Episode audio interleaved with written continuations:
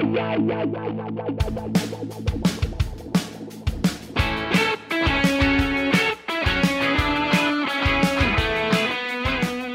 eu sou a Jess e você está ouvindo mais um JujubaCast. E hoje aqui comigo novamente, Brian. Brian Rizzo. E aí? E aí, tudo Brian, bem? tudo bem? De volta, sempre naquela tentativa de ganhar algum jogo, né? Não sei qual é o jogo do dia, mas estou aqui já preparado para ele. Pra perder, ok. E a gente também tá aqui com a Laís Fernandes. Oi, gente, voltei. Agora é pra ficar. Ou não? Vamos ver. Lá, as, as pessoas adoraram você no programa. E aí todo mundo ficou falando assim, não, ela tem que voltar mais e tal. Ela é perfeita pro JujubaCast. Aí eu falei, ok. É, todo mundo é verdade. Comentar aqui que eu estava presente na gravação né, presencial do JujubaCast que a Laís participou. Uhum. E foi, assim, valeu muito a pena ficar lá vendo. E eu depois não assisti editado, mas tenho certeza que foi uma experiência incrível também, porque ao vivo foi demais. Foi legal. E a gente vai fazer mais em breve. A gente vai ter mais episódios gravados na mesa ali, como os fãs do YouTube gostam. Esse episódio é sobre história de médico, que é sempre um- uma alegria. Todo mundo gosta muito de história de médico, porque elas não são nem um pouco aflitivas. Mas eu queria aproveitar esse momento para pedir histórias para os próximos episódios e a gente vai ter uns episódios muito bons. Primeiro, a gente precisa de histórias de dates ruins. Manda sua história para histórias@jujubacast.com. Agora, a gente vai ter um programa muito, muito, muito especial. Vai ser muito legal. Vai ser tipo um The Bachelor, só que o nosso Bachelor é o Caio Corraine. Então, a gente quer e-mails que sejam declarações de amor pro Caio. Porque assim, a gente sempre fala, né, que o Caio é o nosso editor gato. E ele tá ainda mais gato agora, né? Porque ele começou a malhar e tal, ele tá. Agora é o editor Gato Maromba. Ele tá um monstrão, é, e cabeludo e tal, ele tá sedutor. Então, assim, essa é a sua chance de seduzir o Caio. O Caio gosta de meninas, já avisando isso, porque eu recebo muita mensagem de caras querendo o, o contato do Caio. Então, assim, meninas, ou caras, tenta sorte aí, né? Mandem. Às vezes a pessoa é muito boa É. na bajulação e É. aí conquista o coração do de Só não, vai, só não vai tentar enganar. Mandem e-mail seduzindo o Caio, tentando seduzir o Caio. A gente vai ler a sua história, o Caio vai estar junto. A gente vai fazer em vídeo. E aí, quem sabe, assim, tipo, a melhor história vai ter a chance de um date com o Caio. É tipo uma promoção da rádio, assim, você ganha um, um prêmio que é sair pra jantar com o Caio. E eu acho que, inclusive, esse jantar devia ser gravado, né? Pra transmitir depois os melhores momentos do, do jantar. Seria legal, né? Assim, tipo o Silvio Santos, né? Que, que Isso, tinha um date, assim, com a locução do Lombardi. Né? é verdade. grande, grande época. Para você mandar o seu e-mail seduzindo o Caio, é o mesmo e-mail, histórias.jujubacast.com. Mas, no ano passado, a gente lançou um livro, Os 500 Maiores Álbuns Brasileiros de Todos os Tempos. Eu tenho ele aqui, aqui com a edição especial para apoiadores. A gente fez pro crowdfunding, a gente bateu o recorde da categoria música no Brasil. A gente lançou, já entregou o livro para todos os apoiadores. E agora a gente está colocando o livro à venda exclusivamente no site da Jambô, a editora Jambô, que editou o livro, e o link tá aqui na descrição do episódio. Ou vai lá no site discotecabásica.com, que lá também tem. Eu tô falando isso por quê? Porque eu não tenho link agora enquanto a gente tá gravando. Mas vai nas nossas mídias sociais, ou vai na descrição do episódio, que lá tem o link. Ou vai no site da Jambô e procura Discoteca Básica, que você vai achar também. E o último recadinho, tem a estreia do canal da Mari Soter, Mari na Plateia, na Twitch. A gente andou fazendo uns testes, surpresa Legal. veio um pessoal assistir. E no dia 25 de abril, às 8 horas, horário do Brasil, a gente vai ter a estreia do canal dela, twitch.tv barra Marina Plateia. E vai ser uma entrevista dela comigo, ela me entrevistando. E a gente vai falar tudo sobre tudo que aconteceu depois do episódio especial LGBTQIAP+, no ano passado. Todas as dúvidas que todo mundo sempre quis perguntar pra mim, inclusive as que eu costumo não responder, eu vou responder lá pra Mari. Vai lá, já se inscreve no canal twitch.tv barra Marina Plateia e vai lá assistir, que a gente vai fazer isso ao vivo, vai ser muito legal. Laís, Brian, vocês têm boas histórias de médico? Eu fui uma criança que fiz muitas visitas ao médico quando eu nasci, né? Então, assim, não são grandes histórias, porque eu tava lá em versão muito mirim, mas até os 5 ou 6 anos eu fiz muitas coisas. Eu tirei amígdalas, eu tirei adenoides. Você tinha um cartão fidelidade do médico, então? assim? Eu tinha, eu tinha, eu vivia no médico quando era criança. Eu tive problema de ouvido também, nossa, muita coisa. Depois de um tempo deu uma aliviada. E hoje em dia eu vou regularmente, assim, duas vezes por ano pra ver se tá tudo bem. é um ambiente aflitivo sempre. E eu lembro de ouvir um episódio do podcast onde vocês leram histórias de médico. E eu não lembro se eu terminei esse episódio. Porque assim como o episódio de Pets, eu sofri bastante. Teve uma vez, quando eu era criança, vocês já assistiram a série da Mulher Maravilha? Dos anos 80, assim? Que era live action? Acho que não. Acho que não. Existia uma série da Mulher Maravilha, bem antigona, assim. Ela tava lá, paisana, né? Tipo, disfarçada. Eu não sei o nome dela. Mas ela é tipo Clark Kent, assim. Ela tem uma vida civil. E para ela se transformar em Mulher Maravilha, ela ficava, tipo, girando. Ela começava a girar numa velocidade absurda. E aí, tipo, ela parava e pá, ela tava Mulher Maravilha, usando aquele top, assim, sem alça e aquele shortinho. E aí, eu tava brincando de Mulher Maravilha. E eu tava rodopiando no meu quarto, sozinha. E aí eu caí, né? Eu fiquei tonta, caí e bati a cabeça no rodapé. Nossa. E foi uma loucura, assim, na, na casa, porque minhas irmãs estavam lá. Eu devia ter uns seis anos, então minhas irmãs deviam ter, tipo, 12. Elas eram as adultas responsáveis. Aí foi uma loucura, assim, delas chamarem minha mãe e tal. Eu sei que no fim eu fui pro hospital. Eu lembro, eu lembro disso, assim, eu tenho a lembrança até hoje.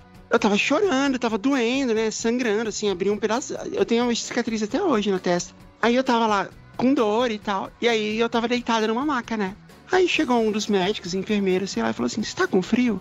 Aí eu falei: Uhum, tô, porque o hospital é sempre frio, né? Aí ele falou: Você quer se cobrir com lençol? Aí ele tava com o lençol na mão, assim. Eu lembro que o lençol era listrado, branco e amarelo. Aí ele me pegou o lençol e ele me enrolou no lençol como se eu fosse uma panqueca, assim. Eu fiquei assim, tipo. Ele me prendeu no lençol. E aí eu fiquei lá imóvel, eu falei, ah, não sei o que. E aí veio alguém com uma injeção e pá, injeção na minha testa.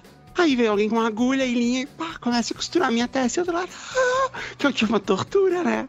Eu lembro disso tudo, assim, eu lembro, tipo, de ver, Nossa. assim, eles na minha frente. Eu tava, assim, tipo, traumatizada, né? Tipo, eles me, me, me descobriram, eu tava lá, não, vamos embora daqui e tal, assim, tava querendo correr.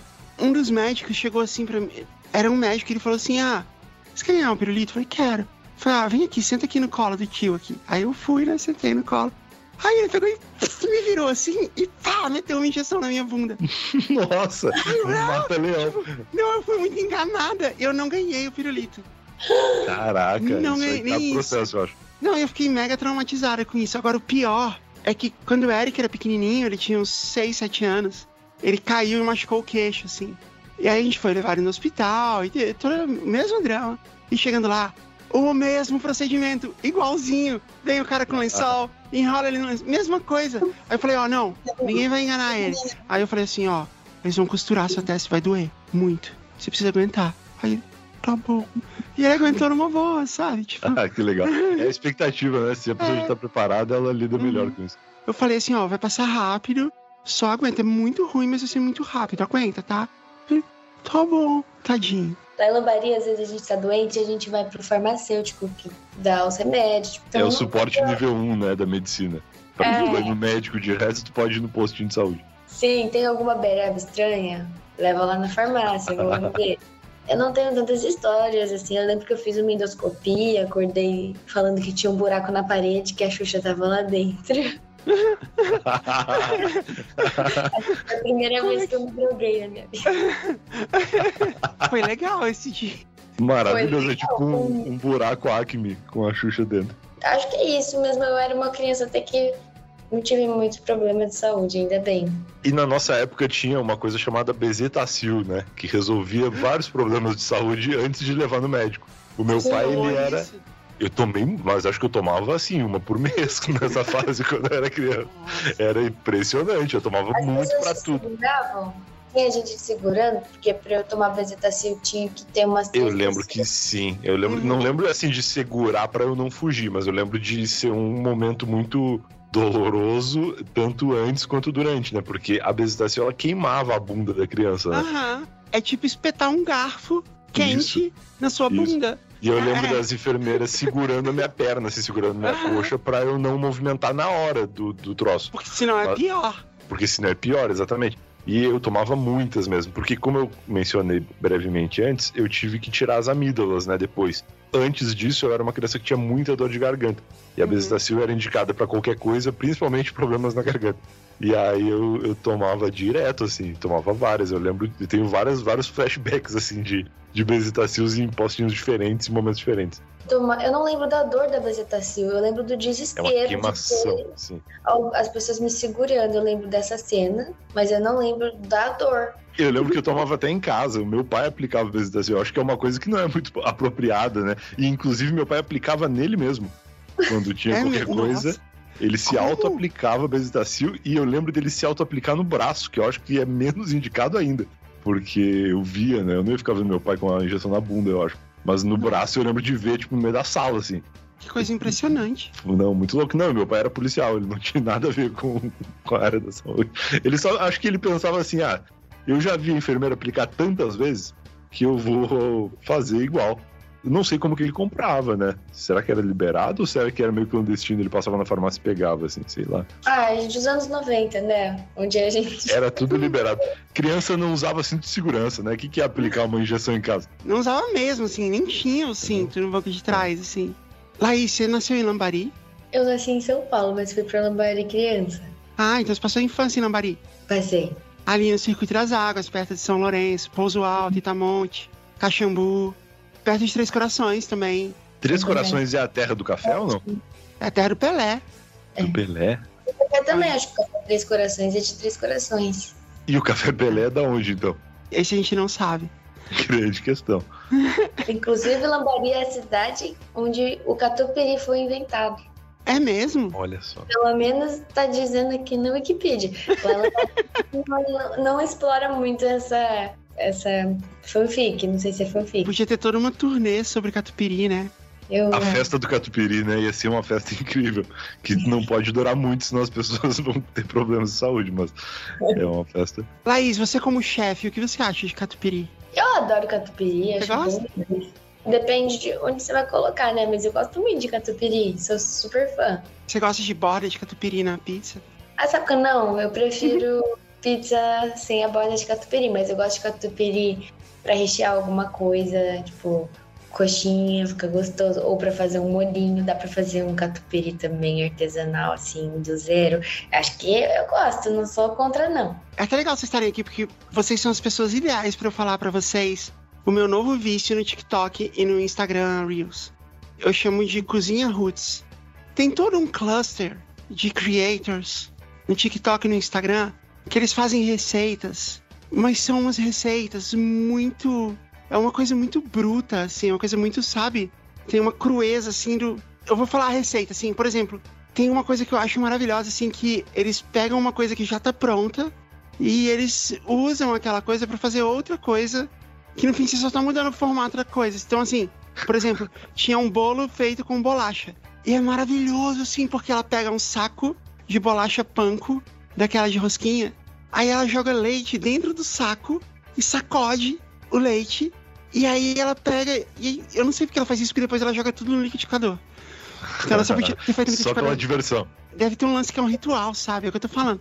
Aí ela põe, sei lá, ela põe ovo, muito leite condensado, porque na cozinha Roots tudo tem muito leite condensado. E creme de leite, e muito queijo, catupiry, essas coisas. E Tá. aí, nesse caso era doce, né? Então era muito leite condensado. Aí ela põe isso, mistura, não sei o que, e faz um bolo. E assim, tipo, o bolo vai ter gosto do quê? De rosquinha? Maravilhoso. E. É. O leite condensado, ele é o queijo da culinária doce, né? Porque na, tu tá fazendo salgado e tá ruim, tu bota muito queijo que não vai ficar ruim mais. Teve um que era, era salgado, que era assim: eu vou ensinar a fazer um delicioso salgadinho de frango. Aí ela faz uma massa com ovo, farinha, não sei se tem leite, tem mais, sempre tem mais umas coisas assim, nunca é muito simples. Estica toda a massa assim, bem fininha, e corta a massa em um monte de quadradinho. Aí ela põe pra fritar no óleo. Só que assim, era um salgadinho de frango, né? Aí você tá pensando assim, cadê o frango? Ela põe pra fritar no óleo e ele infla, assim, ele vira tipo um torcida. E eu falei assim, poxa, mas tipo, né? Será que ela vai pôr o frango depois e misturar isso no frango? Aí vem um negócio assim, tipo, escorrendo o óleo, assim. Aí é só você pegar um tempero de miojo e jogar em cima. o que pode dar errado? Você me mandou, eu não sei se eu te respondi aquele vídeo do, Hum. do queijo. Eu se respondi só na minha cabeça, mas a Jazz esses dias me enviou um vídeo de um que da multiplicação do queijo. Ah, eu vou te... Então, Ah, nossa, esse é o melhor Eu vi isso também e eu não entendi nada. Eu mandei de várias pessoas pra tentar entender. Imagina, você tem uma família, você pensa que o cara vai fazer uma receita de queijo com queijo, ele faz um queijo de queijo. Mas a ideia é você multiplicar. Então eu pensei, uma família grande, você compra 200 gramas de mussarela e aí você faz muito mais, entendeu? Com queijo de corte. Eu, eu achei muito legal. Eu Genial! Genial! Ele pega maisena, Isso. leite, ele faz tipo um mingau. Cozinha roots sempre tem muita margarina. Aí ele mistura tudo até virar um mingauzão. Aí ele põe o queijo, mistura de novo, fica parecendo um, um purê de queijo. E aí ele põe no congelador.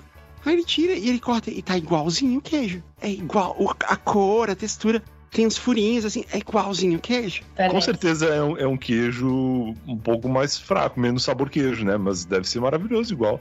Eu vi uma esses dias que era uma receita de massa artesanal. E aí, o primeiro take do vídeo era pegando espaguete de mercado e batendo no, liquidificador. E, e, aí ele fazia, ele fazia uma massa de macarrão. Ou seja, ele podia transformar na massa que ele quisesse, porque era uma massa depois, mas ela originou-se de uma massa que já estava pronta. Então eu acho isso muito bom, que é destruir para construir. O que eu acho lindo é o desprezo das pessoas pela forma, assim, pelo que vem para ela, sabe? Foda-se o macarrão, eu vou destruir, vou fazer a minha própria parada, entendeu? Tem várias receitas de bolo que a primeira coisa que a pessoa faz é enfiar a mão no bolo e começar a destruir o bolo. Sim. Tem uma que é assim, ah, a gente vai ensinar uma receita muito gostosa de bolo. Primeira coisa que faz, você pega um bolo, aí tem um bolo prontinho, bonito, brilhando, sabe? Aquele que fica meio gordinho em cima, assim. Uhum. Tá lindo o bolo, bolo de chocolate. Aí ela pega e, tipo, enfia um unha no bolo e começa, tipo, destruir o bolo. Eu acho que é um tema pra terapia isso. Ela faz um creme com creme de leite, leite condensado, claro, Todd ou Nescau, sei lá o que você tiver aí na frente. Mistura tudo, né? Fica, fica parecendo um pudim, assim. Aí ela faz uma, uma camada de pudim, uma camada de bolo destruído e outra camada de pudim e ela entope de granulado por cima. Que granulado, se você pensar bem, é só margarina. Então a margarina tá presente. E aí ela falou, tá aqui, o bolo é muito gostoso. E assim, deve ser mesmo. São coisas que são comíveis. Eu, aprendi a fazer uma massa esses dias de torta que é só farinha e margarina. E a proporção é a não tem proporção, é forme uma massa de margarina e farinha até você conseguir fazer um, uma bola. E essa é a massa da torta.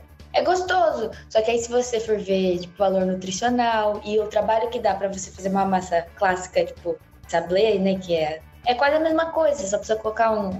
Você não vai usar a margarina, provavelmente, né? Vocês querem entrar no meu ciclo de memes da cozinha Roots? Eu posso mandar para vocês. Eu quero. Tu me manda alguns. E aí eu meio que aprendi a, a adestrar os algoritmos, assim. Uhum. Eu sei mais ou menos o tempo que eu tenho que ficar vendo determinado vídeo. E aí, depois ele começa a me recomendar as coisas parecidas com ele, assim. Não, eu também. Eu, super, eu segui todo mundo justamente pra isso, pro algoritmo, isso. o algoritmo me mandar mais. Sim, é bom. O curtir. algoritmo é muito especial. Tem muita coisa de, que só mostrava cu. Cu, cu, cu. macaco, macaco, aí macaco e cu, macaco e cu.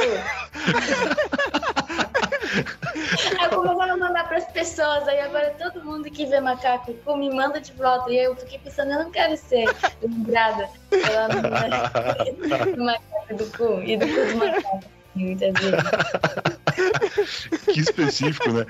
Eu já reparei uma coisa, que eu acho que é meio que o algoritmo do TikTok, para me punir dos períodos que eu passo sem abrir muito o TikTok, toda vez que eu fico algum tempo sem usar e eu entro, tem coisa de espremer espinha. É gente espremendo aquelas espinhas gigantes que eu odeio isso não, muito.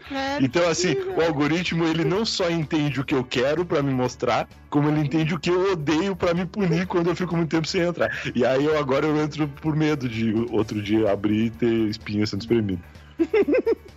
Vamos pro jogo? Vamos. A pedido dos fãs, está de volta o jogo e está de volta a nossa vinheta da análise musical por Caio Corraine. Infelizmente o Caio teve alguns problemas e não conseguiu gravar a nova versão da música. Por isso eu fui chamado para substituí-lo. Mas não se desesperem, em breve ele estará de volta. Agora sim, a música da análise musical. RRR RAM, limpando a garganta. É uma análise musical. É uma análise musical.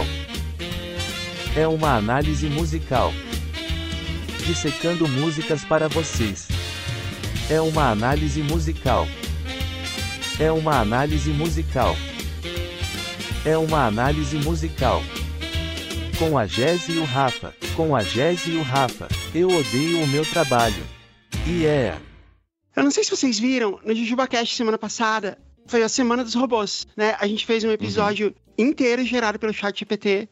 A gente, inclusive, acreditou ele nos créditos, né? Porque, tipo, foi quem mais trabalhou. E a gente fez isso porque a Lura tá inaugurando um curso de inteligência artificial generativa, que é o chat GPT e também os outros Midjourney e essas coisas aí de inteligência artificial. É o que eu gosto de chamar de chat GPT e seus amigos. Porque ele é meio que o vocalista da banda, mas tem vários outros, hum, assim, junto. É, uma turminha, assim. Eu vi umas pessoas chamando de chat GPT, que eu achei muito, muito simpática. Então vai ter o curso ainda em abril na Alura, no nosso link. Tem 10% de desconto. Gente, 10% faz diferença. É muito. tipo o valor de uma mensalidade, quase. Não, é mais do que o valor de uma mensalidade. Tem que ser no nosso link, alura.com.br, barra promoção, barra JujubaCast, porque assim você está mostrando para a Alura que faz sentido ela manter o JujubaCast existindo, entendeu? Que ela tem alunos que chegam pelo nosso link. Se você entrar em um link qualquer, não adianta. Então vai lá e usa o nosso link. A Alura é a maior escola de tecnologia do Brasil, assim, maior disparado. É uma escola de verdade, tem professores de verdade, não é uma plataforma que as pessoas postam curso, não é um monte de vídeo no YouTube, é uma escola, escola mesmo. Você vai ser um aluno de uma escola, tem um monte de professor, tem uma metodologia específica para ensino à distância, para você aprender de verdade. Você vai fazer parte da comunidade da Alura no Discord, que tem milhares de pessoas e todo mundo se ajuda, todo mundo faz networking, todo mundo se conecta, todo mundo posta vagas. E assim, é uma maneira de você sair na frente. Você vai ter acesso a todos os cursos, com o curso de inteligência artificial, mas você tem acesso a todos os cursos. É a chance de você adicionar isso no seu currículo, que você é especialista nisso, e também adicionar várias outras coisas, sair na frente, conseguir um upgrade na carreira. Em homenagem a isso, eu tenho um robozinho aqui em casa, não sei se vocês viram, né? O Astro. E, eu já vi, maravilhoso. E aí eu lembrei que quando eu era criança, eu era muito fã de uma banda chamada Os Abelhudos. Os Abelhudos era uma banda é, juvenil, infanto juvenil, assim, tipo Sandy Junior no começo do, da carreira, ou Trem ah. da Alegria, vocês devem ter ouvido falar. Uma banda para crianças, Os Abelhudos. E eles tinham uma música chamada Robozinha Boa e Bonitinha. Mas o que eu lembro é que é um dos abelhudos, um dos meninos, tentando seduzir o robô. A robô, no caso. Que aparentemente a robô. A robô tem gênero. Vocês sabem por que, que todo robô tem gênero? Não. Porque todo robô é binário. não tem robô não binário. Não, tô brincando. Então, aparentemente eles criaram uma robô que é fêmea, um dos abelhudos, porque são dois abelhudos e uma abelhuda. Eu lembro o nome deles. A abelhuda se chama Renata o abelhudo menorzinho chama Diego, ou Diogo, talvez. E o outro abelhudo grandão chama Rodrigo. Pra você ver como eu era fã. E aí eu lembro que, nossa, isso é muito louco, né? Assim, tipo, uma criança seduzindo um robô nos anos 90. É, tem tudo a ver. e, e aí eu pensei em declamar a letra aqui para vocês, para vocês poderem tentar decifrar comigo, assim, o que, que a pessoa tava pensando quando ela escreveu. O que, que os abelhudos pensaram quando eles escreveram isso, né? Beto, música de leitura de poesias. Alguma coisa estranha aconteceu comigo. Nem eu mesmo posso explicar. Acho que pirei. Fiquei louco, varrido. Tô com vontade de me casar. Eu sei que o mundo inteiro vai ficar abismado com esse estranho caso de amor. Quando descobrir que estou apaixonado, acontece que eu sou um robô. Não! Ele é o robô. Não, mudou bem a coisa aqui do que eu achava que era. Melhorou, melhorou até, né? Uma infância sendo destruída. Sim, não, não, ou reconstruída, na é verdade. Uma infância sendo recuperada, porque eu tava achando é. meio bizarro. Espero de tudo dos anos 90, até bezetação no braço. bezetação no robô. Eu vou falar o que é importante, porque caso alguém saiba que série é essa, me avisem, porque um dia eu conversei com alguém e fiquei sabendo dessa série que eu me interessei muito e nunca mais achei. Pode ser que eu tenha sonhado tudo isso também e a série não existe, a história só na Ou pode ser que a conversa tenha sido com o chat GPT e ele tenha inventado essa série. Então, Sim, tudo é possível. Tudo, pode ser tudo, mas eu vou contar porque é uma história legal. É uma série sobre um, um lugar, tipo, um, eu acho que é tipo uma vila, uma ilha, que tem robôs e você pode ir nesse lugar e você faz o que você quiser com o robô. Não, existe, é o Westworld, da HBO. E aí o robô, ele parece um humano, não tem diferença nenhuma. E aí Aham. essa questão moral, né? Tipo, será que é ético você fazer um robô e deixar as pessoas fazerem o que elas quiserem com o robô? Mas aí o que, que isso causa na cabeça da pessoa, né? E do robô, né? Porque a gente já viu aqui com os abelhudos que o robô tem sentimentos. Vamos voltar pra música. Robozinha, boa e bonitinha. Vou ensinar o amor a você. Não tenha medo, sua robô bobinha. Amor é fácil de aprender. Já vem uma coisa patriarcal aqui. Robô. Nossa, não, e, e assim, razoavelmente assediadora também, né? Chegou assim, tipo, ó, não tenha medo. Ela tá com medo? Ela tá com medo, respeito o medo dela, robozão. Né? O que que aconteceu, né? É. Até então eu achava que robôs não podiam ter sentimento nenhum e essa música ela já mostra que o robô ele tem vontade de casar e medo. E outra coisa, essa música pode ser um alerta. Os abelhudos podem ter vindo do futuro, até Sim. porque a capa do disco tem tudo a ver com isso. né, que Eles Totalmente. vieram no futuro. Sim. Pra alertar a gente que o uprising dos robôs pode vir a ser desse jeito. Pode ser um robô É tarado. É pior que Pode qualquer coisa que a gente já viu de distopia de robô. Tipo, eles não. E se eles não quiserem, tipo, explorar a gente, fazer a gente de escravo? Ou. Não, pode ser escravo sexual, já pensou? Exatamente, talvez seja um É, alerta. Meu Deus, abelhudos, eu precisava de vocês na minha vida. Depois ouve o disco inteiro, é muito bom. Eu recomendo também a música As Crianças e os Animais. E tem uma outra, Vovó Gatinha, eu acho. Os abelhudos vieram muito do futuro. Já tinha É, harmonização facial e robôs. Tá, continuando. Quando eu te vejo, fico esquisito. Não consigo me controlar. Meu banco de memória fica logo esquecido, ó. Eu não sei o que te falar. Lá na.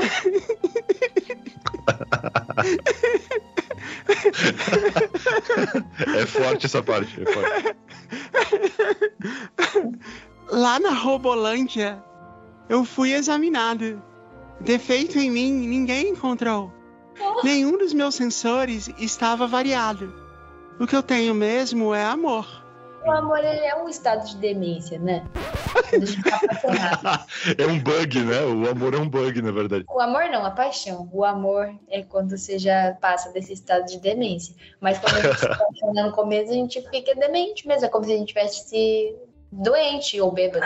E faz sentido, porque a inteligência artificial é baseada em, em redes neurais. Então, se a gente pode ter falhas nas nossas conexões neurais, a inteligência artificial pode também. O que a Laís está ensinando pra gente é que faz total sentido a ideia de que robôs podem se apaixonar. E não é um Sim. defeito. Então, ou eles não sabem, né? porque a questão é, na Robolândia eu fui examinado e defeito em mim ninguém encontrou. Porque acredito eu que na Robolândia todo mundo é robô. E ele é o primeiro robô que tá se apaixonando, né? Pelo menos isso dá a entender. Afinal de contas, eles compuseram uma canção a respeito disso. Se todo robô se apaixonasse, não, ele não seria especial. Eu acho que, na verdade, o Robolândia deve ser um lugar do corpo dele. Tipo um exame de toque. É como se fosse assim, ah, na minha cabeça eu fui examinado, né? Fui examinado no meu joelho. No Ele coração. falou, eu fui examinado na Robolândia, é uma parte do corpo dele, faz sentido. Então aqui a gente tá falando de inteligências artificiais que já têm corpos.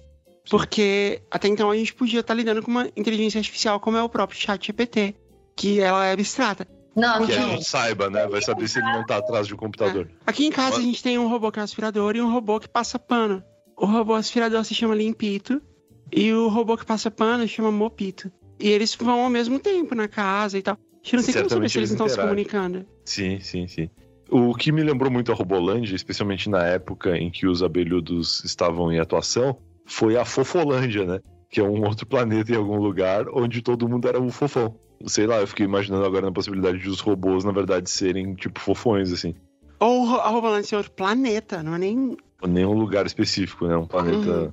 habitado somente É, porque por teoricamente, a partir do momento que as inteligências artificiais forem capazes de construir corpos para elas mesmas, elas podem habitar, habitar qualquer planeta. Claro, e Por quê? certamente elas foram treinadas jogando The Sims e SimCity que Uhum, ensinam a que construir uma civilização. Deixa eu continuar que só falta um verso. E é o verso mais assustador. Vem cá, robozinha. Vem cá. Ah, Não tô louco, não. É amor mesmo. Dá um beijinho. Dá um beijinho. Você me deixa louco. É isso. É isso, é uma música onde o robô descobriu o amor, teve dúvidas durante o processo, foi fazer um check-up na Robolândia e no final descobriu que era amor mesmo. Eu acho que se a gente entender que a inteligência artificial, de acordo com Kant, eles são seres vivos de alguma maneira, então a gente está vendo nascer de uma nova espécie de ser vivo, ainda que não baseada em carbono, né, baseada em silício, e ainda que não respire e tudo mais. E a gente está vendo nascer o amor nessa nova espécie, assim como nasceu na nossa. E a gente já entendeu que o amor é um bug e ele é contagioso. Então a gente está vendo o primeiro robô que ficou assim, ninguém achou uma doença, isso vai se espalhar. Agora, o mais triste é que assim como aconteceu na humanidade, a robozinha não vai gostar do robozão. Ela vai gostar de um outro robô. Quem sabe o Limpito. Sim, sim. E o Limpito E vai gostar do assim, Mopito. E o Mopito vai gostar de outro robô. E outro robô vai gostar de outro robô. Porque o amor é assim. Assim se inicia uma grande história de amor.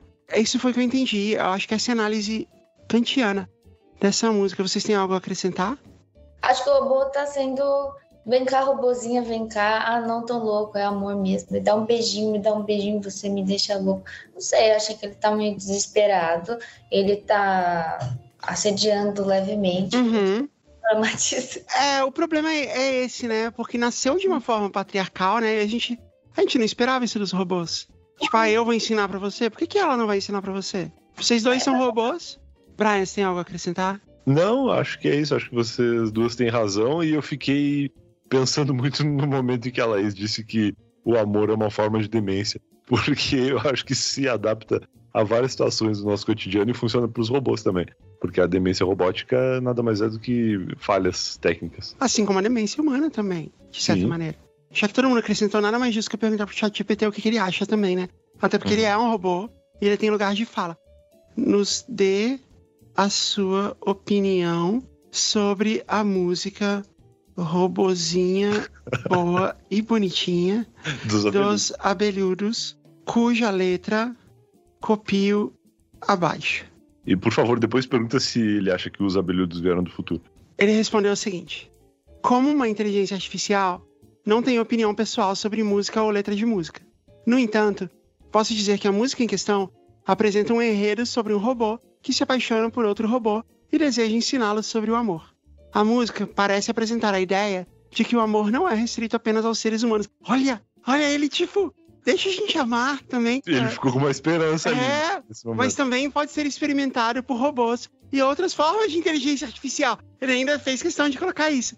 Em geral, a música pode ser vista como uma expressão artística que aborda o tema da inteligência artificial e suas possíveis interações emocionais com humanos. Acho que ele tá apaixonado, Gepeto. Aham. Aí eu perguntei pra ele, como o Brian pediu, se ele acha que os abelhudos vieram do futuro. Ele disse, como uma inteligência artificial, não tem informações pra afirmar se os abelhudos vieram do futuro ou não. É legal que ele, tipo, não, não descarta a possibilidade. Não, Os Abelhudos é uma banda brasileira de rock formada nos anos 90 e sua música, Robozinha Boa e Bonitinha, parece ser apenas uma composição criativa com uma história fictícia sobre robôs. Ah, ele entendeu por que que eu perguntei isso. claro. Não há evidências para sugerir que os membros da banda sejam viajantes do tempo ou tenham alguma ligação com o futuro. Quando puder mandar imagens pro chat GPT, aí a gente manda a capa do disco pra refutar isso, né? Aí ele não vai ter Algumas dúvida. evidências. Aham. exatamente, exatamente. Eu acho que a gente tá bem de análise musical. Vamos pras histórias? Vamos. Vamos.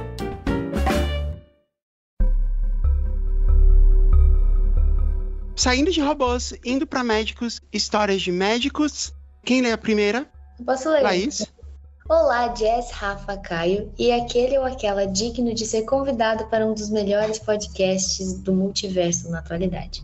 Me chamo Eric Andrei. Podem manter meu nome, mas podem mudar os outros de acordo com o que julgarem interessante. Ouvi o JujubaCast pela primeira vez devido a uma sugestão do senhor Spotify. Sendo o Nerdcast um velho conhecido meu, logo conheci a Jazz e desde então tenho ouvido é, desde a primeira temporada, todos os dias no trajeto casa-trabalho e às vezes durante o expediente também. Ai, que fofo. Só me considerei digno de escrever uma história para vossas senhorias, meu Deus, Após ouvir pelo menos cinco temporadas inteiras, tendo finalmente chegado lá, segue um dos meus causos. Essa história se passa no ano de 2018, em meados de julho. E sempre tira risadas das pessoas para quem conto, pois aparentemente é sempre um prazer rir do sofrimento do amiguinho. Capítulo 1 A promessa de uma ótima noite. Era só mais uma sexta-feira comum de trabalho. A rotina começa acordando às 5 e meia da manhã para os costumeiros rituais matinais. Moro na zona norte de São Paulo, em um bairro razoavelmente conhecido chamado Freguesia do Ó. Morei pertinho, morei no Mandaqui. Porém, trabalho na indústria gráfica, mais especificamente numa grande fábrica de pouco mais de 800 funcionários. Fábricas grandes quase nunca ficam no território metropolitano. A que eu trabalho fica em Santana do Parnaíba, uma bela cidadezinha histórica no interior de São Paulo. As viagens de ida e volta são em suma cansativas, mas vocês têm papel fundamental neles é, me distraindo e arrancando-me boas risadas no trabalho. Lindo, sabe que eu tô me sentindo um pouco? Ele tá escrevendo ah. tão bonito. Sabe quando você tem que. Não sei se vocês tiveram isso, né? Eu tive uma infância bem católica. Às vezes ah. eu tinha que ler um pedaço da Bíblia, eu não entendia nada. eu frequentava muito a igreja quando era criança e eu lembro do trauma de ler coisa na missa. Eu começava a ler uma parte do folheto, um, uma parte do evangelho, enfim, e no meio do texto eu me desconectava completamente da realidade, eu não sabia mais o que eu estava falando, e eu só ia lendo palavra por palavra e torcendo para que acabasse logo, porque eu estava morrendo de vergonha de estar na frente de vários idosos e algumas crianças me olhando. E umas palavras rebuscadas, né? Já na empresa, o trabalho corria de vento em polpa quando recebi uma mensagem num grupo com alguns amigos, chamando-me para ir assistir O Homem-Formiga e a Vespa, que havia estreado no cinema no dia anterior. Logo confirmei, pois estava doido para assistir, eu sendo um grande fanboy de tudo que a Marvel lança. Mensagens aqui, mensagens ali, ingressos comprados e pronto. Estava montando o rolê daquela noite da sexta. A sessão começaria às 8h30 no Shopping Cidade São Paulo, localizado no centro da querida Avenida Paulista, palco de tantas outras histórias que ainda pretendo contar aqui, agora que sou digna. Durante Isso é incrível. Durante o horário do almoço, onde estava repetindo o feijão que estava muito bom naquele dia, isso vai ser importante mais pra frente. E a história de diarreia Pode ser. Estava eu fazendo os cálculos para que horas deveria sair do trabalho para chegar na Paulista, a tempo de jantar com meus amigos antes do filme, quando então senta-se ao meu lado, no refeitório, Gabi. A Gabi, será que a Gabi é um robô? Gabi, é uma... Gabi, é uma bela mulher de ruivos cabelos e corpo inacreditável. Não, agora é sério quando você troca a ordem do adjetivo, é porque você é o, o bichão mesmo. eu, eu, achei, eu fiquei levemente incomodado de ele ter escrito corpo inacreditável e não inacreditável corpo. Vou mudar. Vou tirar aqui uma licença poética. Gabi, tá uma bela mulher de ruivos cabelos e inacreditável corpo. Trabalhava no departamento comercial da empresa e era relativamente nova no quadro de funcionários. Eu, trabalhando no departamento de novos projetos, acabava tocando muitas, trocando muitas figurinhas com o comercial e, devido a essa convivência, acabamos nos tornando amigos. Gabi era uma mulher mais velha que eu, na época com seus 34 ou 35 anos, enquanto eu tinha apenas meus jovens 26 aninhos. Conversávamos sobre coisas diversas e sem muito pudor pois compartilhávamos a filosofia do mente aberta para todas as possibilidades. Gabi disse-me que naquela sexta-feira ela aceitaria um convite que eu havia feito repetidas vezes nas semanas anteriores para uma balada que eu era frequentadora assíduo chamada The Rock, The Clock Rock Bar. O lugar era uma balada temática com ambientação dos anos 50 e os DJs e bandas tocavam sempre o que havia de melhor no rockabilly e músicas retrô. Uma característica muito legal dessa casa era a famosa aulinha de dança, onde funcionários da casa ensinavam passos básicos de rockabilly por volta da meia-noite. Que lugar maravilhoso. É, parece muito legal. É, Eu quero ir. antes- Eu amei, eu também. Hum. Para que os casais pudessem balançar o esqueleto a noite toda no melhor estilo Grease, nos tempos da brilhantina. Eu amava Grease, eu tinha um disco. Eu gostava de dançar as minhas próprias coreografias, nunca soube dançar, mas na minha fantasia eu ia aprender dançar umas músicas do Grease para formar um grupo de garotas na escola e eu ia ser a popular e a principal. Eu ia ensinar elas a dançar as músicas do Grease porque a gente ia ser líder de torcida. Isso Nossa, nunca legal. aconteceu. Que plano era- legal. Eu queria Sim. muito ser sua amiga na escola. Mas na verdade eu era só muito esquisita e não tinha amigos. Mas Você só essa ficava dançando na escola, entendi. Na, Não, na sala de casa. na minha casa, escondida. Ah, mas olha, eu amava esse disco quando eu era criança também. Eu também tinha. E eu Ah. adorava, sabia todas as músicas. Eu sei também. É, Quer dizer, eu canto elas agora qual língua, né? Eu queria comentar que eu achei surpreendente uma pessoa que tinha 26 anos em 2018 usar o termo balançar o esqueleto a noite toda, como ele falou ali. Ah, é. Como frequentador da casa, eu havia tomado muitas aulas e já era um bom dançarino. Eu havia tomado muitas aulas. Gabi finalmente aceitara meu convite e disse que estava ansiosa para aprender a dançar a la Olivia Newton-John. Imediatamente fiquei animada e combinei com ela os horários. Combinamos de nos encontrar na porta da balada às 11h30. Seria perfeito, pois daria tempo de sair da sessão de cinema que acabaria por volta das 11 horas. E da Paulista até a casa localizada no bairro de Perdizes não daria 15 minutos de carro. Perfeito, certo? Que ótima noite me aguardava naquela sexta-feira.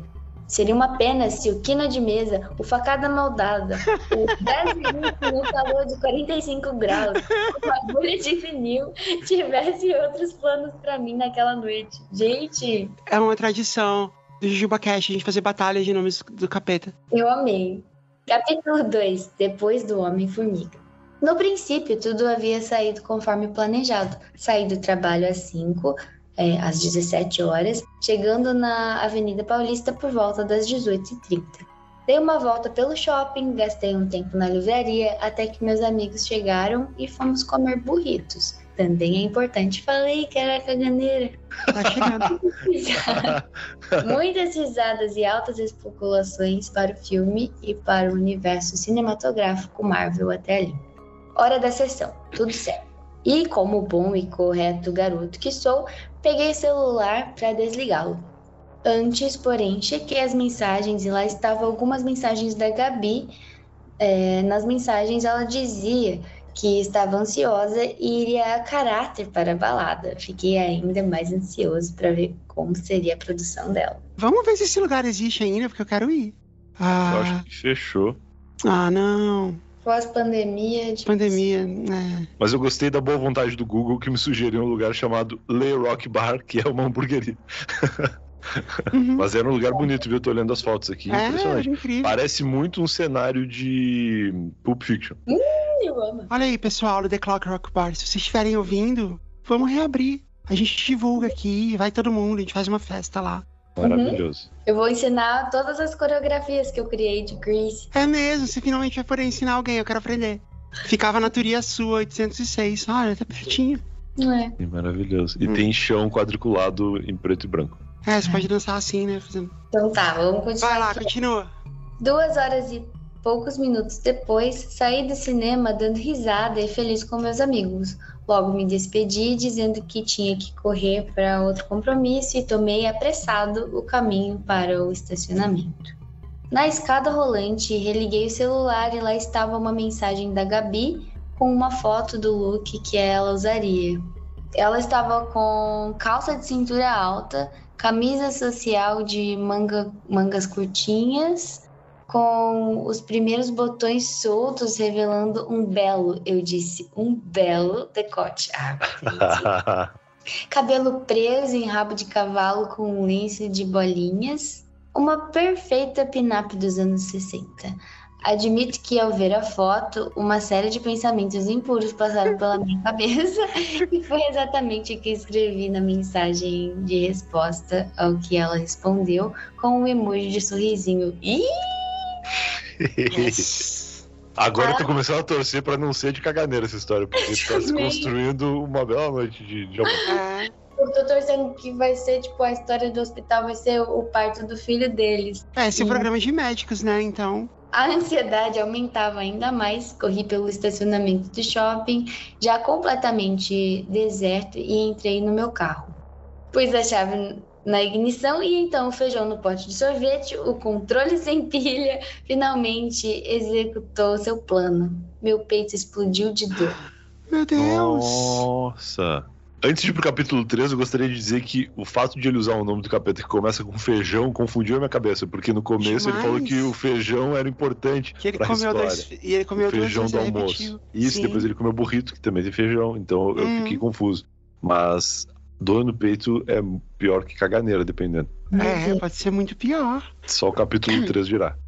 Vocês estão Uhum. preparados pro capítulo 3? Eu tô Tô, ansiosa. é, tô começando a ficar Uhum. com dor no peito também, não sei se é normal. Capítulo 3. Acho que vou morrer e aí da corrida ao hospital. Sentado no banco do carro, o lado esquerdo do meu peito, pouco abaixo da linha do mamilo, começou a doer terrivelmente. Pode ser gases. Primeiro uma pontada fina e aguda de dor, como se uma agulha de tricô estivesse forçando seu caminho pela minha carne. E na sequência, uma dor contínua na mesma região e se expandindo meio que de forma circular. Não sei o que dizer ao certo que pensei na hora, simplesmente congelei onde estava tentando entender o que estava acontecendo. O simples fato de tentar respirar mais fundo já aumentava a dor. O suor frio começou a escorrer pela minha testa. Com muito custo encostei no bar, no banco, mas qualquer movimento fazia com que a dor desse, com que a dor desse um pico. Nesse momento, meu cérebro começou a sair do modo congelado e então comecei a tomar alguma consciência e fazer cálculos. Sendo de projetos, eu fazia cálculos para tudo.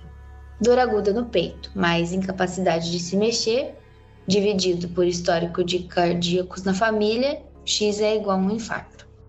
A conclusão mais clara: eu estava infartando. O estacionamento estava deserto, nenhum segurança estava ao menos perto dali. Na minha cabeça, eu já via tudo. Me achariam já morto sozinho no carro horas depois, quando algum funcionário do shopping viesse, visse um carro solitário no estacionamento às tantas da manhã. A polícia iria vir fazer a perícia e depois meus pais seriam chamados para me reconhecer. Minha cachorra ficaria sem seu dono, meus pais arrasados, e o pior de tudo, eu não dançaria com a Gabi naquela noite nem nada mais. A dor continuava aguda e sem trégua, e eu pensava em, um, em algum jeito de aliviá-la. No desespero, meu celular caiu e foi parar embaixo é, do banco. Jesus, que desespero. De fato, quando o, o martelado no dedo resolve agir, ele não brinca em serviço. Lembrei-me então da antiga sabedoria dos mestres mexicanos Roberto Gomes Bolaños, Dom Ramon Valdés, Maria Antonieta e de las Nieves e Rubén Aguirre, é, do Chaves. no episódio do Chaves, onde o professor Girafales ensina que se a pessoa está passando mal do coração, ela deve se deitar. Nossa, tá vendo que bom que ele viu o Chaves? Pra dar menos trabalho pro governo. É, é isso que ele fala? Não sei, mas me parece muito. Parece muito uma piada de Chaves. Parece, ah, deita que aí pelo menos vai dar menos trabalho pra galera depois. Com muito esforço, alcancei a alavanca do banco e deitei-me até ficar com as costas eretas na horizontal. Por incrível que pareça, isso pareceu aliviar a dor. Agradeci mentalmente os mestres e prometi que se saísse dali vivo, faria uma maratona de Chaves e Chapolin anualmente. Depois do que apareceu ser uma eternidade de dor, resolvi juntar forças para alcançar meu celular. Ao esticar o braço para pegá-lo embaixo do banco e mover a lateral do meu corpo, dei um berro, tamanho a pontada que senti. Mas o esforço foi recompensado e consegui alcançar o aparelho. Pensei em ligar para os meus pais ou para minha irmã, mas depois pensei que isso só os preocuparia à toa e eles teriam problemas para entrar no shopping tarde da noite me achar. Então pensei, eu estava vivo ainda. Talvez eu consiga ir por conta própria até um hospital mais próximo. Muito mais. Péssima ideia. Liga para alguém, liga para o SAMU. Consegui digitar hospital no Google Maps e, para minha surpresa e para o desgosto do café gelado na garrafa térmica, havia um hospital é, do meu convênio a aproximadamente 10 minutos dali. Pensei comigo, 10 minutos talvez eu aguente.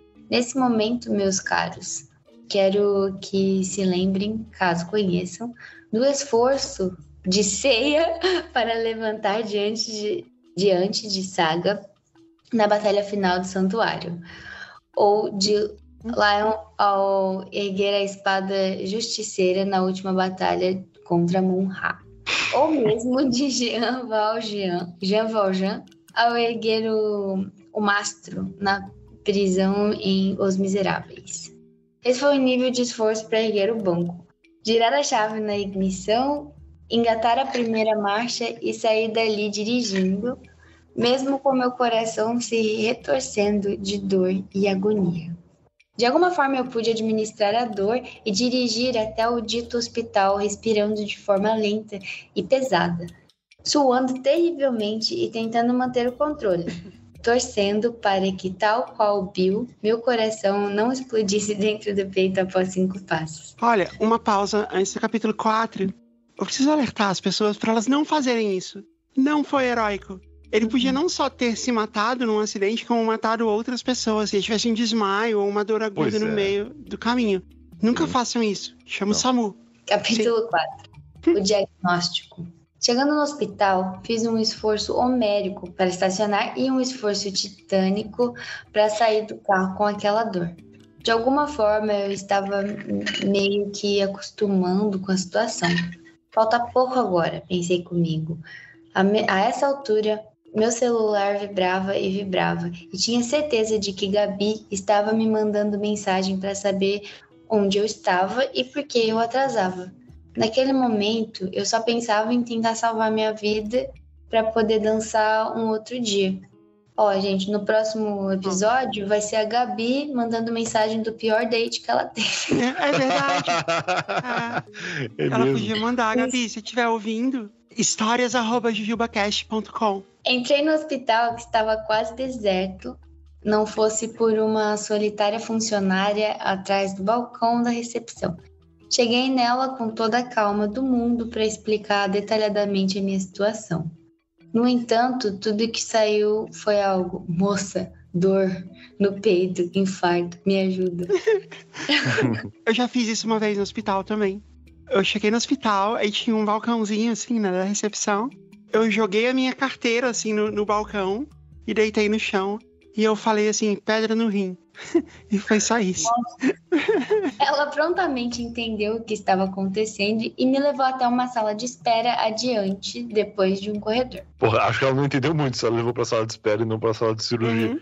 Pediu para eu esperar que ela chamaria o doutor de, doutor de plantão. Por minha vez, eu pensava algo como: mulher, eu estou morrendo, meu coração tá, tá travando aqui, prepare a sala de cirurgia, pelo amor de Deus. Mas, mas tudo que saiu da minha boca foi algo como, tá bom, depois de cinco minutos. a, gente, a gente fica assim no hospital, né? A gente, ok. Tá não, tô, não, tô morrendo aqui, parece que estão arrancando um pedaço. Mas tudo bem, eu vou esperar. Obrigado. Depois de cinco minutos que pareceram três horas, o médico me chamou no consultório. Novamente, meu cérebro dizia: Como assim eu preciso ir andando até aí? Minhas artérias estão entupidas, eu preciso que me botem numa maca. Mas, novamente, tudo que saiu foi algo como: Tô indo. Tadinho. Cheguei lá, sentei-me e encarei o médico. Eu ainda suava e todos os movimentos ainda faziam doer intensamente. O médico então me disse: Então, o que aconteceu? Usei toda a força que eu tinha, porque falar também contribuía para a dor, para explicar com o máximo de detalhes tudo que havia acontecido desde a saída do cinema. Expliquei que tenho pessoas com diabetes e pressão, diabetes e pressão alta e até com histórico de infartos na minha família. Expliquei que já tive problemas com colesterol quando mais novo e ansioso esperava que ele fizesse alguma coisa. Ele se levantou e pediu para que eu me deitasse na maca de, na maca de exame, novamente reunindo todo o meu cosmo, meu ki, o meu chi, o meu chakra e minha vontade. Eu subi na maca e deitei. Ele apalpou meu peito, o que, para minha surpresa, não causou dor. E depois apalpou abaixo e eu novamente gritei. Ele fez uns batuques estranhos, é, com os dedos em cima da parte superior do Nossa, meu é, é, horrível quando o médico faz isso, né? Que ele faz assim, ele fica dando um cutuco assim na sua é, barriga. Você fica louca, gás. Eu faço isso em toda hora. Quando eu acho que eu vou infartar. ele fez uns batuques estranhos com os dedos em cima da parte superior do meu abdômen. Então pediu para me levantar. A essa altura eu já estava querendo não só a misericordiosa morte, mas queria levar aquele filho da ou aquele FDP junto, em que não me falava nada e nem fazia nada. Ele começou a escrever algo no bloco de receitas e fez a pergunta de, de um milhão de reais. O que você comeu hoje, durante o dia e a tarde? Usando, Usando muito da memória, lembrei do almoço, com aquele feijão maravilhoso que repeti mais de uma vez. À tarde não havia comido nada e à noite burritos antes do cinema. O doutor me olhou por cima dos óculos com algum julgamento e disse: É bastante feijão para um dia, né?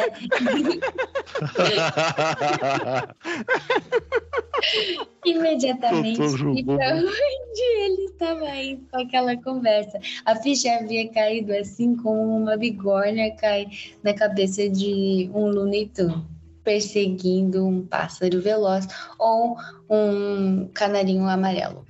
O ódio e a incerteza deram lugar à vergonha. Fui eu a quebrar o silêncio e perguntar: Mas é normal gases doerem tanto? Muito pacientemente, o doutor me explicou que os gases às vezes ficam presos numa dobra no caminho para o intestino e essa dobra fica logo abaixo do peito no lado esquerdo. Como ele fica preso ali expandindo o caminho, que é estreito, ele causa bastante desconforto mesmo. Desconforto. O cara achou que tava morrendo, né? causa bastante dor. O cara não conseguia nem se mexer. E acaba assustando por estar localizado ali no lado esquerdo do peito. Que é onde você guarda os amigos, né? É. Eu fiquei aliviada. Disse quase que com um sorriso sem graça. Ainda doía. Nossa, eu realmente pensei que era um infarto. No que o doutor respondeu: se tivesse realmente sido um infarto, seu corpo ainda estaria lá no shopping. Olhei em seco, tamanha delicadeza do médico e provavelmente estava sem saco para um pseudo-infarto, que eram só gases ali à meia-noite e tantos minutos. O triste é que ele vai ligar para a Gabi agora e ele fala assim: eu tava com gases, por isso eu não te liguei, não fui. Destrói tudo. Capítulo 5.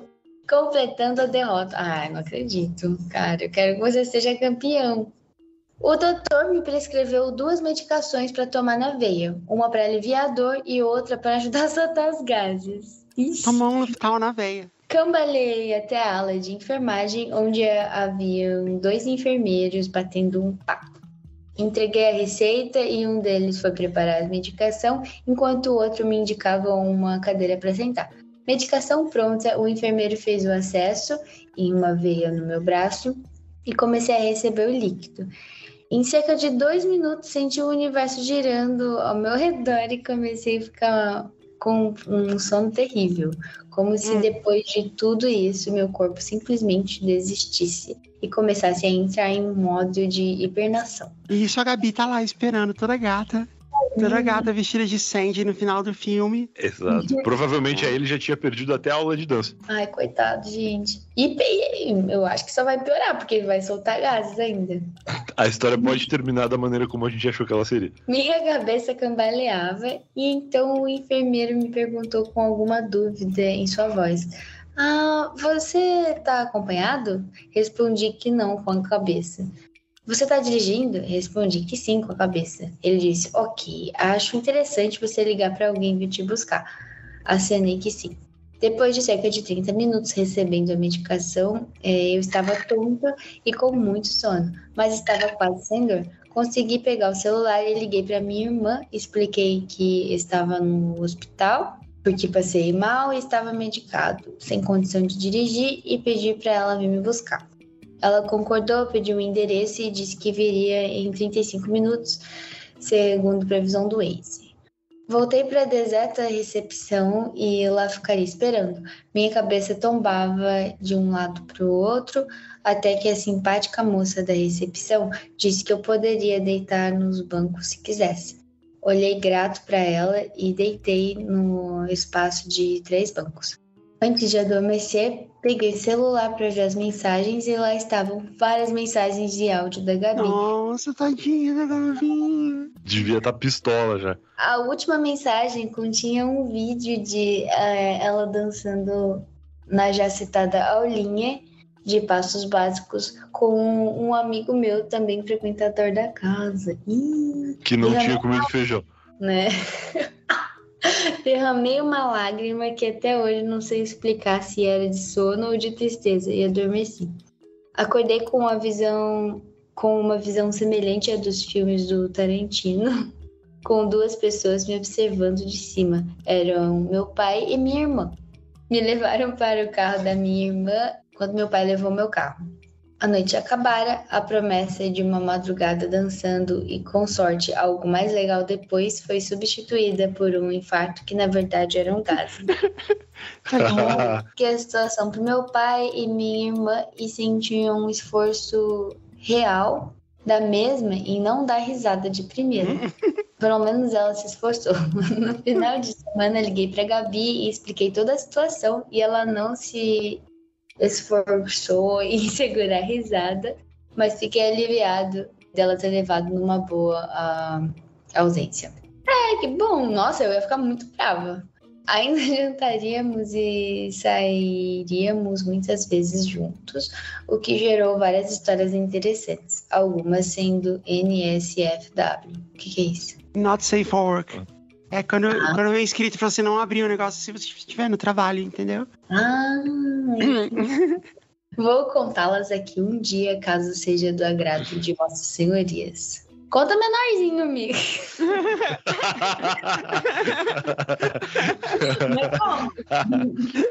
no mais, passei um fim de semana peidando de forma agressiva com raízes de dor e aguentando o olhar de julgamento da minha cachorra para minha deplorável situação. Caraca. É isso, espero que tenham gostado e peço perdão pelo texto imenso. O cast de vocês é o que mais ouço atualmente. Continuem com o trabalho incrível fofo e obrigada pelo seu esforço, sua dedicação de escrever um texto tão lindo e, e grande. E eu gostei dele. É que eu tenho dificuldade para ler, então não sei se ficou tão legal com a minha voz, assim, lendo. Nossa, claro que ficou legal. Você tem a voz mais fofa da Parosfera. Nossa, foi ótimo, foi ótimo. Uma salva de palmas para Laís. Uma salva de palmas para Laís, pro ouvinte que mandou a história. E eu queria comentar que eu não, não vivo uma história tão intensa, mas quando eu era jovem, ali pelos meus 17, 18 anos, eu tive uma dor muito forte que eu não pensei que fosse infarto, mas eu pensei que fosse pedra nos rins. E eram só gases também. Então, os ah, gases eles se alojam em lugares que a gente não imagina que sejam eles e imagina que sejam outras coisas. Sabe o que acontece? É que quando a gente estudava biologia, sei lá, na quinta série, tinha um desenho lá do ser humano, e aí tinha o aparelho digestivo, e aí faz parecer que o seu intestino ocupa um pedacinho ali na sua bacia. E não, ele ocupa o seu tronco inteiro. É tudo intestino. Então o intestino vem da sua costela até lá embaixo, assim, ocupa muito espaço. É. Por isso que ele pode doer em várias partes. Os gases, eles são bloqueados, eles são uma bolha expandindo o seu intestino. Tá esticando, por isso que dói. Por isso que ele falou que parece uma, uma agulha, assim, penetrando, porque não é uma agulha, mas é uma bolha fazendo isso. Nossa senhora,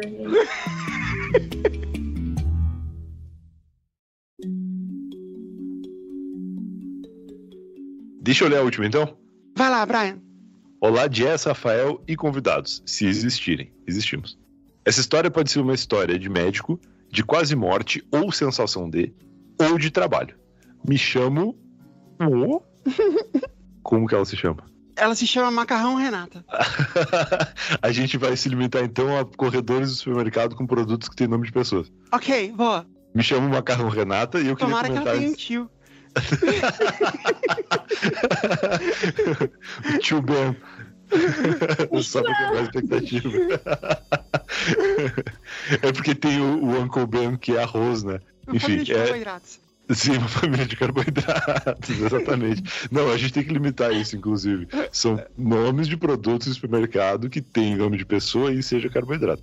E eu queria comentar que a Macarrão Renata, ela lança a história dela, provavelmente na semana do episódio de médico, mas ela já fala que se de repente tiver um episódio de quase morte ou de trabalho, dá pra usar esse e-mail também. Então, me chamo Macarrão Renata, não tem nem um mês que ouço vocês, mas já, já tem a malandragem de saber como fazer o ser lido. Meu esposo fez questão de dizer que foi de tanto ele encher o meu saco. Legal, um- um esposo que faz boas influências, né? Saco de macarrão. E vocês já são de uma grande companhia no meu tempo de trânsito pela cidade. Peço que mudem o meu nome e dos personagens, já fizemos isso, Macarrão Renata, fique tranquilo, porque tenho certo receio de contar essa história para as pessoas. E achei apropriado contar num podcast famoso, vai entender. Para contextualizar, eu trabalho em um posto de saúde. Olha só, se fosse em Lambari, ela seria o nível 1 da medicina. Não vou me estender muito sobre o funcionamento da estratégia de saúde da família, do SUS e da medicina de família e comunidade, porque existe Google para isso. Mas, em um grande resumo, cada equipe tem um território geográfico sob sua responsabilidade, e quando eu digo responsabilidade, é o seguinte: tudo o que acontece ali e todas as pessoas e famílias que moram ali, independente da idade, profissão, problema de saúde, são cuidadas pela equipe de referência. E, além disso, além de atender em consultório, atendemos em domicílio. Fazemos grupos educativos e até pequenas cirurgias. Nossa, será que fazem pequenas cirurgias em domicílio? É home office? Se é uma home, é um home office. Aí é house office. É, house office, porque não é o celular. Tá, tá certo. Então talvez aconteçam cirurgias house, Uhum. house office pelo SUS. E o Dr. House, inclusive, saberia lidar muito bem com isso. Uhum. Ruído de informação, a pessoa vem aqui. A carga, a carga cognitiva terrível aí, Brian. É muito trabalho e a gente precisa ser multitask e saber de tudo um pouco. Ouvi um momento Alura aqui, ela deixou uma brecha pro momento Alura e eu acho que inclusive é uma brecha pro momento Alura de inteligências artificiais, né? De inteligência artificial, porque você pode ir lá e perguntar, chat GPT, o que, é que eu faço aqui agora? Não, tô Exato. brincando. É porque a gente sempre fala que na Lura você é um profissional inteiro, né? Você pode ter várias Sim. habilidades e tal. O mais importante é você ir no meu link, alura.com.br barra promoção barra jujubacast. Fala pra toda a sua família que o importante Sim. é ir no meu link. Ou no link do Brian. Que... Pode ir no meu também, eu não ia falar isso, mas pode. O, o profissional IT que é aquele que tem um conhecimento amplo, mas se especializa, né, se aprofunda em um Uhum. conhecimento específico. E o ChatGPT, além de ser um profissional em muitos T's, ele é também multitask. Então por isso que eu acho que cabe aqui a inteligência artificial. Continuando o e-mail. Mas é muito gratificante e divertido ao mesmo tempo. Lógico que ouço muitas histórias tristes, mas também vivo diálogos inacreditáveis, como o dia em que uma senhora me indicou tomar chá de amora para dores no corpo e eu, achando que era alguma receita fitoterápica, perguntei como que fazia. E a moça me responde que fervia a água, colocava a amora e umas gotinhas de dipirona, que funcionava, que era uma beleza.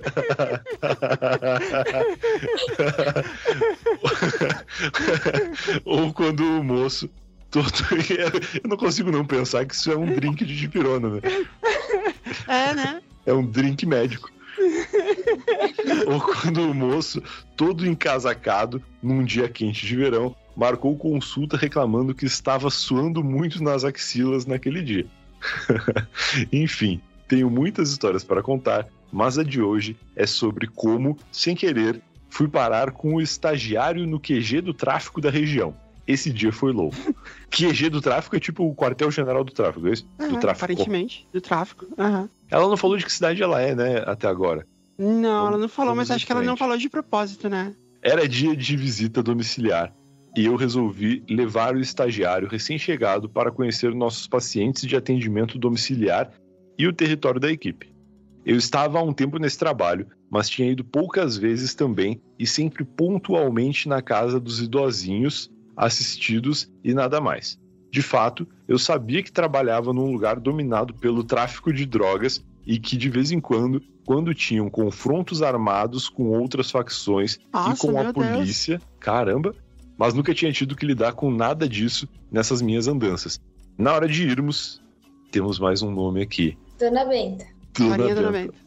Na hora de irmos, Faria Dona Benta, a agente comunitária de saúde que iria nos acompanhar, me avisa que o Tio o João. nome masculino, o tio João. Tio João. Ok. Então a Faria Dona Benta avisou que o tio João tinha pedido para passarmos lá porque tinha um rapaz com o pé machucado e não estava conseguindo descer para ser atendido. Consenti, entramos na Kombi do. Hum, mais um nome. Nossa, mais pode, um nome. pode ser o Uncle Ben agora? Uncle Ben. aham. Ok. Entramos na Kombi do Uncle Ben para ir atender o tio João, né? Tem arroz Tatiana também, uma lambaria Ah. bem comum, uma que eu nunca vi. Bom saber. Consenti, entramos na Kombi do Uncle Ben, que Uhum. estava vestido com uma camisa do Flamengo, cantava rap da felicidade junto ao som automotivo e subimos pelo morro. Você sabe qual é a felicidade, né? Eu sei. Canta pra gente um pedaço. Ah, é, eu, eu só quero é ser feliz, andar tranquilamente na favela onde eu nasci. No caminho, vejo o estagiário meio pálido, meio em pânico. Pensei até que fosse ser receio de estar entrando em uma quebrada, com barricadas e partes de carros queimados pelas ruas. Não. Homens armados e com rádios transmissores passando de moto, de chinelo e sem capacete. Mas não. Além disso, ele ficava muito enjoado andando de carro e tinha pânico de altura. Estávamos bem alto, com uma vista linda da cidade. Meu Deus, mas é o combo das razões para passar mal. E eu, com medo de o menino ter um piripaque e nunca mais voltar ao estágio. Chegamos ao nosso destino e tudo correu bem. Atendemos os pacientes programados, comemos café e bolo. Olha só, essas são as Hum. vantagens do House Office. Fizemos carinho nos vira-latas caramelos e atendemos uma galera andando no meio da rua. Então Faria Dona Benta se lembra que o tio João queria que nós víssemos o tal do menino machucado e começou a nos guiar por dentro dos becos tortuosos até o nosso destino final. Nesse momento da história, vocês devem estar se perguntando quem é o tio João, certo? Certo. Sim, eu, eu tô com essa dúvida também. Uhum. Pois bem, nesse momento da vida, eu não me fiz a pergunta e, inocentemente, achei que estávamos indo apenas na casa de outra família cadastrada no nosso território. Mas tio João era o chefe da boca de fumo local. Isso soa muito bem, né? Tio João era o chefe da boca de fumo. Todo esse tempo pensando que ele era só um saco de arroz. Será que a casa dele tem formato de pote de sorvete? É, eu vou imaginar mora, que né? sim. É onde É o onde tio ele João mora. vai morar, né? Depois. Quando chegamos no fim de um beco escuro e dois rapazes com cara de poucos amigos brincando com seus revólveres nos convidaram a entrar, eu comecei a me tremer, assim como uma vara verde, e só pensava no pobre estagiário que, do meu lado, parecia estar prestes a desmaiar a qualquer momento. Entramos. Estávamos em uma pequena casa em formato de pote de sorvete. Hum. Mentira, ela não, ela não falou isso, mas eu vou acreditar que é. Na nossa imaginação, é. Entramos numa pequena casa de um quarto onde tio João nos esperava com mais alguns colegas em volta. Alguns iam e voltavam do quarto, conversando animadamente. Outro preparava alguma comida na pequena cozinha e nos tomara que não fosse feijão, né? E nos ofereceu água e lanche. Outro separava pequenas quantidades de um pó branco em saquinhos transparentes, com certeza farinha, dona Benta, enquanto cantarolava os louvores evangélicos que saíam do seu celular. Maravilhoso. Todos pareciam gostar daquele som e eu ria de nervoso daquela cena. Eu já gostei que é uma história que ela inverte estereótipos, né? Porque o Aham. motorista da ambulância, ele ouve funk carioca e o traficante ouve música gospel, tá tudo certo. Lógico. Eu só pensava em desgraça. Desde eu falar alguma coisa errada e irritar aquelas pessoas, até ter uma batida da polícia e eu estar ali no meio. Minha imaginação foi longe sobre as possibilidades sangrentas de morte que poderiam acontecer comigo naquela situação. Fingindo costume e tranquilidade e agradecendo mentalmente aos meus pais pela aula de teatro que fiz na infância, me apresentei e perguntei sobre o que se tratava. O tal rapaz tinha machucado seu pé durante uma fuga e a ferida tinha infeccionado. Precisava de antibiótico, era uma prescrição rápida e fácil. Já iríamos sair dali. Fiz a receita, me despedi e então tio João me chama em um canto do pequeno ambiente para falar em particular. Nesse momento, eu já estava mais pálida que o meu estagiário. O que mais ele iria querer comigo? Será que ia me ameaçar? De repente, tio João tira da bainha de sua bermuda tactel um revólver enorme, como quem tira o celular do bolso despretensiosamente para checar suas mensagens e o repousa na mesinha ao meu lado. Nessa hora, eu começo a calcular como eu faço para sair daquela situação. Então, ele começa a falar sobre algumas amenidades e também sobre como estava preocupado, pois estava com um calombo dolorido na sua nádega e hum. abaixa a parte de trás da bermuda para me mostrar o enorme furúnculo que ali habitava. Nossa. respiro aliviada e passo as medicações adequadas. Oriento fazer compressa morna e termino a consulta. Ele me agradece, retorna com sua arma ao local original e, e pede para seus porteiros nos levarem até a rua principal, da onde iríamos a pé para a unidade de saúde. Quando chegamos na rua principal, eles fizeram questão de agradecer novamente o atendimento disseram que poderíamos pegar o que quiséssemos da padaria do bairro e pediram para um taxista morador do bairro nos levar para não irmos andando. Não estava me sentindo confortável de aceitar aquela carona que não era de coração, mas preferi não contrariar não, os moços. Era de coração. É, claro que é.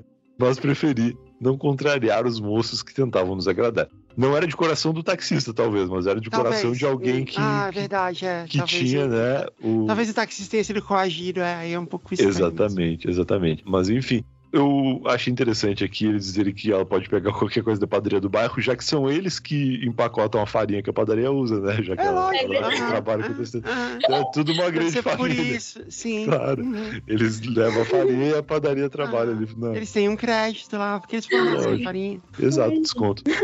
Depois desse dia, curiosamente, o estagiário não desistiu. Claro, é, é o que chamam de, de vocação, né? Se ele passou por tudo isso e não desistiu, é porque ele realmente tem a vocação para esse trabalho. Eu ainda continuei por um tempo naquela equipe, mas não encontrei mais com nenhum dos personagens dessa história.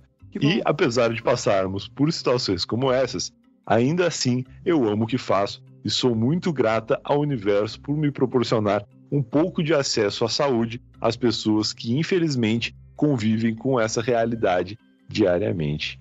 Olha só, é uma bela história de inversões de expectativas e um final feliz. Onde é, todo mundo foi feliz. curado o furúnculo, uhum. espero que tenha sarado também, né? Também. Depois da, da recomendação dela. Ah, talvez o furúnculo estivesse piorando por ele guardar a arma na bainha da bermuda de tactel, né? Possivelmente, porque é. eu acredito que a arma não. É que ela não poderia dar essa indicação, né? Mas talvez fazer a higienização da arma antes de colocar no local. É, né? tipo, ó. Passa um você, álcool gel. É, você usa a arma pra cutucar alguma coisa e depois põe no furúnculo, porque isso pode ser ruim. Talvez fosse algo que ela pudesse falar. Mas assim, ela fez o trabalho dela e fez com grandiosidade. Parabéns. Não é fácil, não é para Não é fácil. Apesar de tudo, ela ainda conseguiu levar com bom humor toda essa situação depois de já ter resolvido os problemas das pessoas que habitaram essa história. Não é a primeira vez que eu escuto o pessoal da área da saúde faz esse tipo de trabalho, às vezes tem até muito bem para atender os traficantes. E ainda bem que era um cara que machucou o pé na fuga, né? Poderia ser alguém que tomou um tiro ou qualquer coisa assim. E aí nossa, é nossa, muito mais complicado, não. não. só de lidar com o ferimento, mas de lidar com a situação, né? De que a pessoa provavelmente não vai querer que tu conte o que aconteceu. Mas sabe o é. que eu achei legal? Geralmente, nossos episódios de história de médicos, a gente conta história de aflição, de passar por um procedimento é, doloroso, constrangedor e tal. E esse episódio foi, a gente teve um profissional da medicina heróico, né? Que é muito legal também. É. E eu por isso entendo agora que poderia realmente ser lido num episódio de histórias de trabalho, porque é uma história inusitadíssima de trabalho também. Sim, é sim. Então, Tá salva de palmas para os profissionais de saúde. Muito obrigado, profissionais de saúde. saúde, muito obrigado. Viva o SUS e muito obrigado Hum. a Macarrão Renata que mandou pra gente Também, essa sim, história. é. Muito obrigada, Fernanda Takai. É mesmo, não? Nossa, É. Laís. Nossa, Muito você é muito. Diva Caster agora. Muito obrigada, Fernanda Takai. Por quê?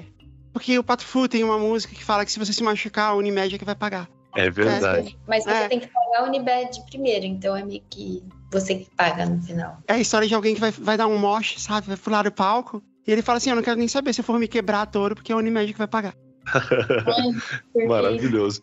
E pra eu me sentir Jubacaster também, eu queria só comentar que existe um restaurante japonês chamado Takai. E É mesmo? É verdade. Aqui perto de casa eu já passei. E é Ah, bom o restaurante japonês? Então, eu não fui nele, mas eu fico na torcida de que ele seja um restaurante desses que faz comida através de outras comidas. Porque se eles pegarem um sushi, bater e fazer um temaki, a gente volta pra A gente voltou. conversa. Sabe o que ia ser legal? Levar a. Fernanda Takai. A Fernanda Takai vai pra São Paulo pra gravar com a gente. A gente podia levar ela no, No restaurante Takai. né? E- Seria incrível se ela, de repente, fosse dona do restaurante. você né? é dona do restaurante Takai. Hum, a prima do dono. É. Igual o Brian, que é primo da Helena Risso. Eu Aham. quero acreditar muito nisso. E eu quero espalhar essa notícia até ela achar que é verdade.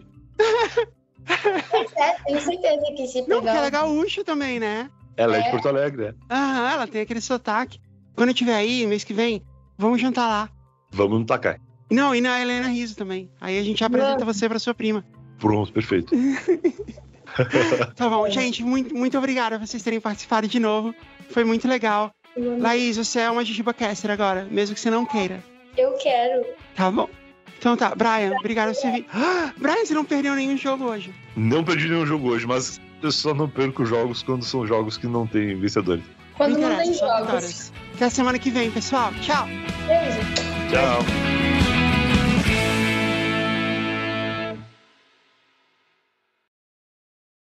Parasol.